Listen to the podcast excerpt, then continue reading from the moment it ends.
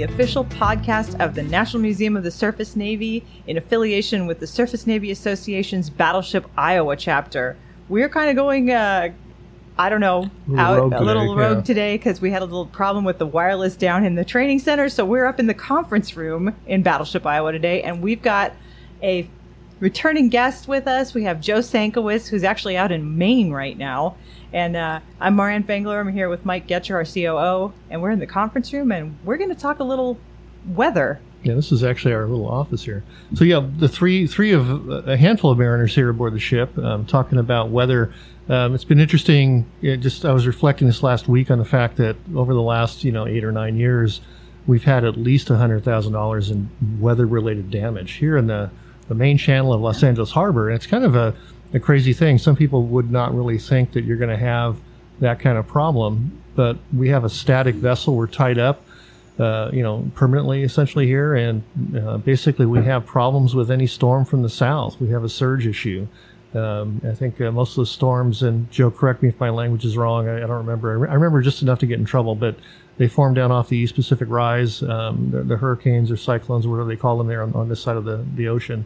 Um, and I remember too my my uh, time uh, years ago now, just as a professional mariner working down around Florida, and uh, and running from hurricanes all the time. You know, big ones, and we would watch as two or three of them at least would would uh, head across from the, the west side of Africa and come, you know, barreling up towards either the Gulf of Mexico or the East Coast. And and uh, you know, here we can't really run. Obviously, we're not getting underway, but we reach out to you a lot for things, uh, and uh, and jump right into weather related discussions. And you've been a huge help for us. Uh, the, the weather buoy system has been available to us. We get all of the updates direct from the national weather service. Um, and this last storm was kind of wild for us. We we heard a lot. Um, there's a certain amount of hoopla that went with this one uh, hurricane Hilary which was downgraded as i recall fairly quickly uh, the media stuck with the, the hurricane moniker for some days actually afterwards and it was kind of interesting. There's that weird balance that I, I wanted you to maybe comment on between, uh, you know, crying wolf and, and saying, hey, there's a real problem here. And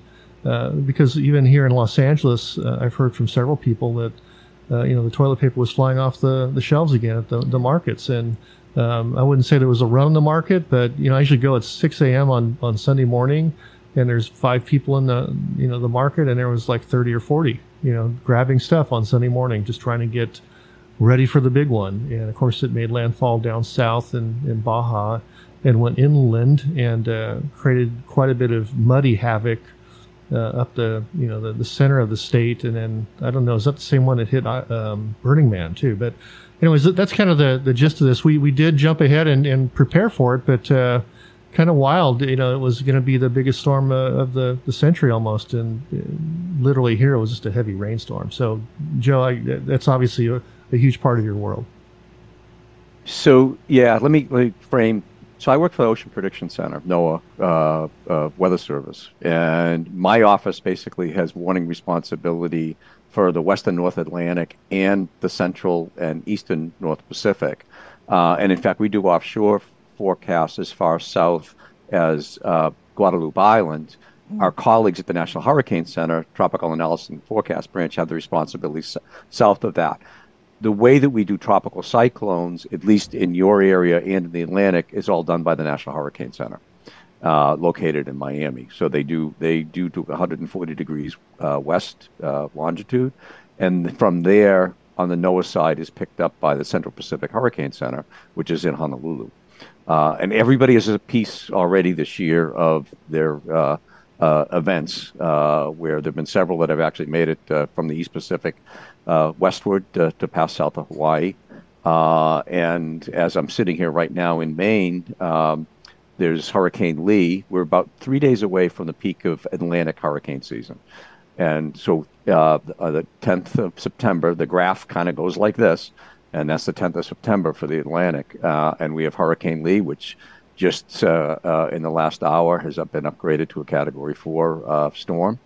Uh, it's gone through rapid intensification, something we can anticipate now uh, based on observations and, and our uh, modeling capabilities, and is expected to come past somewhere to the west of Bermuda, still to be determined. Missed the Antilles and the and the islands, and either the Canadian Maritimes or even where I am here in Maine, we're on the left uh, uh, fringe right now of the potential. So back to, to Baja and, and Hilary, there's always that risk of of uh, I won't say overwarning. We, you know, we, we have a role, the official role of the forecast, and we we are very judicious at monitoring storms and actually representing the the, the, the hazards, the threats. So uh, landfall, these are ocean storms. They thrive on the heat and the moisture from the ocean. Um, it, it kind of an interesting thing. If a storm is very very slow moving, it actually processes the heat so quickly that it actually upwells cold water, and to the point where it actually can start to weaken the storm because the, the heat is, is uh, gone. There's a finding with hurricane in 2011, Irene, that went uh, into New York, was just moving at a rate and was in an area where there's a relatively shallow warm water and deeper cold water, and actually its own winds upwelled uh, underneath the cold water, and actually the, the uh, landfalling hurricane in Long Island basically was weaker than anticipated. Wow. Um, so, and that took a couple of years to kind of, uh, you know, studies to, to figure that out. So there is that relationship. Um, Hilary, I, I, you know, on the precipitation side is one thing, and I'm not going to go go go into that. On the other side, as far as the ocean side, um, I mean, there is a, as as Mike was saying, there is a vulnerability to the south for the Port of Long Beach and L.A. and actually the, the, the beaches. Um, Southern California, Orange County is known for surfing. The bulk of that surf is actually waves that are generated in the hem- in the southern hemisphere, in the storm track south of Australia, and south of New Zealand. Uh, and they, uh, it is a global ocean when it comes to wave propagation. So wave energy keeps going until it dissipates. And how does it dissipate? It shoals and breaks, though surf breaking, and then also uh, it grounds basically. So or it can refract. Uh, in other words, if there's a breakwater, hmm, let me think, like off of you guys, yeah. you can see it in the and you can see in the wave buoys that are just offshore, off of San Pedro and Long Beach, that you'll actually see the refraction of the waves energy coming back out wow. off of the breakwaters in the buoy data. So you almost like you see a mirror of the of the wave energy coming back the other way oh, in, cool. in, the graphics. Yeah, I, I, think it's a cool thing. Yeah. Anyway, um, so back back to Hilary. So tropical cyclones are relatively small. Okay, that may not seem when you look at a state level or uh, you know a, t- a city level, then they're not. But when you actually look on a global level, they're relatively small. And the wind fields, the areas that that really produce the big waves are indeed rel- relatively. It's a it's a narrow band associated with the eye wall outward, and depending on the motion of the storm, tends to be most efficient on the right side of the of the motion. So in the northern hemisphere, if the storm is moving like Hilary was moving north northwest, then it would be the northeast side of the storm that actually, or east and northeast side of the storm that is favored for wave production. So in the case of Hilary, that area actually appears to have gone moved over the Baja, so the favored area was actually sort of cut off for wave generation. Doesn't mean it didn't make waves. It did make waves, but the the sort of the, the window for Southern California was basically a bit truncated because of the shape of Baja uh, landing. If and well within our forecast skill, if Hilary had stayed a little bit farther offshore within the cone, um, then it's conceivable that the, the, wave situation would have been different as far as uh, in Southern California. So taking preparation, uh, that's well within the bounds. There's, there's nothing if you're behind in preparations or you can't, you didn't prepare, and then conditions are worse, then you're you're going to reap the benefit of that, you know, yeah, which is not a good good benefit. And we'd rather um, over prepare. There's no question. I think perhaps part of my comment is you know the the frenzy on the media about it and in the local populace.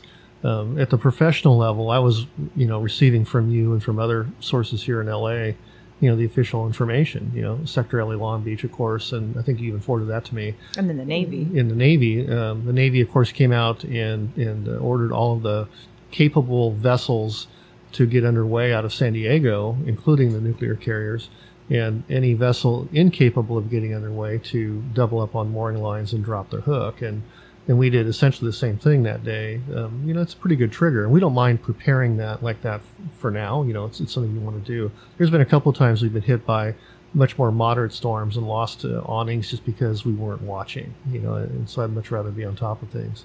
And, and given the, the surge conditions that we've experienced here, and frankly how frightening they are, I'm not going to ignore that. Uh, but kind of just interesting, I think, uh, partly social maybe is part of my, my comment here that we overreact sometimes and don't really know what to do. Uh, and not minimizing the mud. My gosh, in Palm Springs, it was horrible. You know, the five foot walls of mud coming through. And I was going to ask you, is it the same storm or system that went all the way up to uh, Burning Man in Nevada? I believe so. I mean, I, I have friends who work uh, weather service in Oregon, and uh, they were within, you know, basically the, the precipitation shield at one point. So it did go, would have gone up over uh, uh, uh, uh burn um, that burn, area, yeah. and it had been extremely dry. The monsoon oh, and, yeah. um, really hadn't kicked in, and Hilary was sort of the delivery of the monsoon. Uh, you know, and had, has, has, kicked in somewhat since then. Um, it preparation. It's you know uh, for the more frequent areas that are hit by tropical cyclones. I mean, it's a it is a season, and uh, uh, say the, on, on, the Atlantic side, you know, it's earlier on on the Pacific side. It's like May fifteenth is the mm-hmm. beginning of uh, hurricane season, um, and I know there's been discussions about possibly even pushing that back to May first, uh, just by just by example. Um, so, I mean, there there are things to prepare for. Uh, potentially, if you're in an area that is frequented by the, by them. If not, that becomes more of a challenge on the communication side as to what exactly do you do. You know, amount of rain, uh, you know, wind uh, preparation, which you do get wind in California, obviously. In sure. Santa Ana's mm-hmm. uh, a little bit more predictable uh, in a sense because they're bound by uh, basically it's an out- outflow between the mountain passes but still destructive. You know, very very oh, gusty, yeah. uh, dry wind and and and, and gusty. Um, so that's and, and you know cold fronts that come with associated with the low pressure systems uh, can be you know quite severe. As I, I think the awnings that uh, you mentioned were with the sure. wind associated with uh, with that. There was almost no uh, wind here. In fact, I don't even think that the vessel moved. Like, yeah, toward, toward, the evening, like when it hit around eight nine o'clock, yeah, we had some pretty heavy gusts, but com- comparatively speaking, even to yeah. January, even no. talking to Chief Moser, who stayed aboard the ship all night, you know, he said that it didn't move more than eighteen inches. I mean, wow. literally, it was that calm, um, and so and that's fine. I mean, I'd much rather have you know the hook out. We went through a procedure to drop our anchor, and not not to, to prevent us from moving, but rather if, if something really gone bad, we had a, a, leg in the water, if you will. But uh, you know, and I'm glad once again that we prepped, but but still, it was kind of a, a, a nothing burger, you know, here, thank God, but uh, not so much inland. So, so in in the well, even in the last year, so I can think of three events that uh, you've had to prepare for and had had uh, impacts. Hilary was one, obviously, uh, and went through the exercise of, of dropping an you know dropping an anchor. Um, the, the, in January, uh, you know, we use the, the you know on the science side, we use the language of uh, atmospheric rivers, right. and you know uh, that's a piece of of that. Typically, it's a deep tropical moisture feed that the westerlies, the jet stream, has picked up and is laden with moisture and comes inland. Now, what kind of gets a little bit forgotten is with in order to be able to do that, basically you have to have temperature contrast in the atmosphere. You have to have a jet stream. And the jet stream exists because of temperature contrast below it. So what that means if you have temperature contrast, you have cyclones not tropical cyclones, but mid latitude or extratropical uh, cyclones. Extratropical meaning non non tropical. Winter ocean storms. So January 3rd through 5th was the lead with an atmospheric river event, was a massive storm off of Northern California. Mm-hmm. Uh, produced hurricane force winds offshore, but then also produce uh, an area of, uh, sig- of we call significant wave heights. It's one number that actually means a distribution of uh, waves 14 meters in height, 46, 47 feet, uh, on uh, over over an average uh, over an area, uh, big waves. Um, that was the first event that actually so th- that wave energy made it all the way into uh, L.A. Long Beach Basin, Mm-hmm. and actually made it up into uh, where you're moored. Yeah, absolutely. Um, yeah, I- and in fact, I remember right. One of the buoys, the San Pedro ba- buoy, had a maximum wave height of I think 37 feet. Which is- Yeah, was that the one? Yeah, Yeah. yeah, Mhm. Yeah. that was crazy. Yeah, And that was Yeah. that was the night that was that the night we were moving so much where everybody that was we within stood that watch. day or two range. I, I remember Yeah. that. So, yeah, that, that's those are the moments to scare us. Literally, those are the the times, the, the handful of days in my existence here, now twelve years on the ship, that that really get your your juices flowing because um, seeing a forty five thousand ton vessel going back and forth like that is frightening. That was such it was such a weird contrast too because on the one hand, like as a mariner, you're looking at it going, "Oh god, oh god, this is not good." But as, you know, the other side of you as a mariner is watching the ship go 15 feet forward and aft and roll through a full degree and going, "It's like we're underway. It's cool." so there's that mixed It's not the reaction to it. I like, but yeah. yeah, exactly. Like I don't want this here, but this is kind you of know. cool. Yeah, once again, hundred thousand dollars damage over you know eight or nine years or so. About fifty thousand this year alone. But for us, and we don't even apply for insurance for things like this, but at least this one because there were so many events. Even from the insurance company perspective, they're like going, "Which storm caused the damage? Well, Yeah. this one did this, this one did that, this one did that. You know, it's not it's not worth it. But we have to think about that as a as a business here, and, and also of course as mariners. So dropping the hook was fun, you know, kind of fun. I mean, it's it's a it's a thirty thousand pound anchor, Joe. Um, you know, I, I first lifted one uh, up in Suisun Bay when we brought aboard the port. Uh, when she was moored up in Suisun, they had both of the bowers out, and as I recall, on the port side they had six or seven shots. Uh, Wow. out. And on the starboard, we couldn't recover it up there because um, uh, they they'd lost the brakes on their their crane barge. They basically had to lift the thirty thousand pound anchor and allow us to pull the anchor and the barge into the ship to recover it. That's literally what they did. Um, my. so we, we couldn't even do it there. But yeah, it's kind of hard to explain. But the mooring up there was row G, as we call it. It was a row of ten or twelve ships, and Iowa was outboard on the uh, east side, and uh, you know had two big uh, we call them NAVFAC Naval Facilities Command uh, anchors on the stern with chains, and the two bowers out, you know, on, on the Iowa. So kind of wild. Um, in fact, I just reached out to uh, the guys up at Marad to see if there was any other NAVFAC anchors we might be able to get, so I can get some kind of surge protection here. I'm kind of working on some some ideas there, so I think it's really worth. you mean dou- double end uh, on the anchor? end? I'm basically uh, figuring out a way to um, create a spring line system, if you will, using anchors and, and chains. Gotcha. Uh, you know, so Gotcha. Because that, that's who you're really trying to stop is the, Yeah. uh, you know, that spring, spring lines are four and a half lines. Yeah. Uh, Yeah. Yeah, that basically hold spring, back spring, keep, Yeah, keep a vessel from moving. Yeah. And, and those are the ones that take a ton of strain. And, and our mooring situation or, or arrangement rather is a little bit unique. Um, hard to explain. I won't get into it now, but and it's very difficult for us to moor. I mean these these lines are seven thousand dollars a piece. They're about three and five eighths in diameter, so they're like eleven and something inches circumference. So they're really big lines. They're braided Samsons and they're really heavy when they're Yeah, wet. they're very heavy when they're wet. And um, y- you know, back in the Navy days, they would get 50 guys on the line, and they would use, you know, I call them rope falls or rope pulls, and, and basically, you know, cinch them up. For us, we literally use a chain fall. You know, we, we use a five ton chain fall. We've now developed a, what is essentially a 10 ton um, uh, pneumatic winch to be able to uh, tighten them up. You, you literally have to use a winch to tighten these things. Uh, and we can't really fairly lead any of our capstans either. Um, you know, it's just it's a different animal. You know, these big ships like the cruise ships and the container vessels, you know, they have constant tensioning, tensioning mooring lines. You know, they're they have a system that just kind of holds them in place, and it's always there. And it's that's a an awesome thing to, to have, but there's just no provision for that aboard a vessel of 1943 vintage. You know. We are going to break right there because we went on talking for about another 20 minutes. So we're going to save the second half of this conversation for another podcast. As always, thank you for joining us on Scuttlebutt. We appreciate you. And if you have any comments, questions, feedback, topics you'd like us to discuss, please shoot them over to podcast at labattleship.com. That's P O D C A S T at labattleship.com. Thanks for being here, and we'll catch you on the next episode of Scuttlebutt.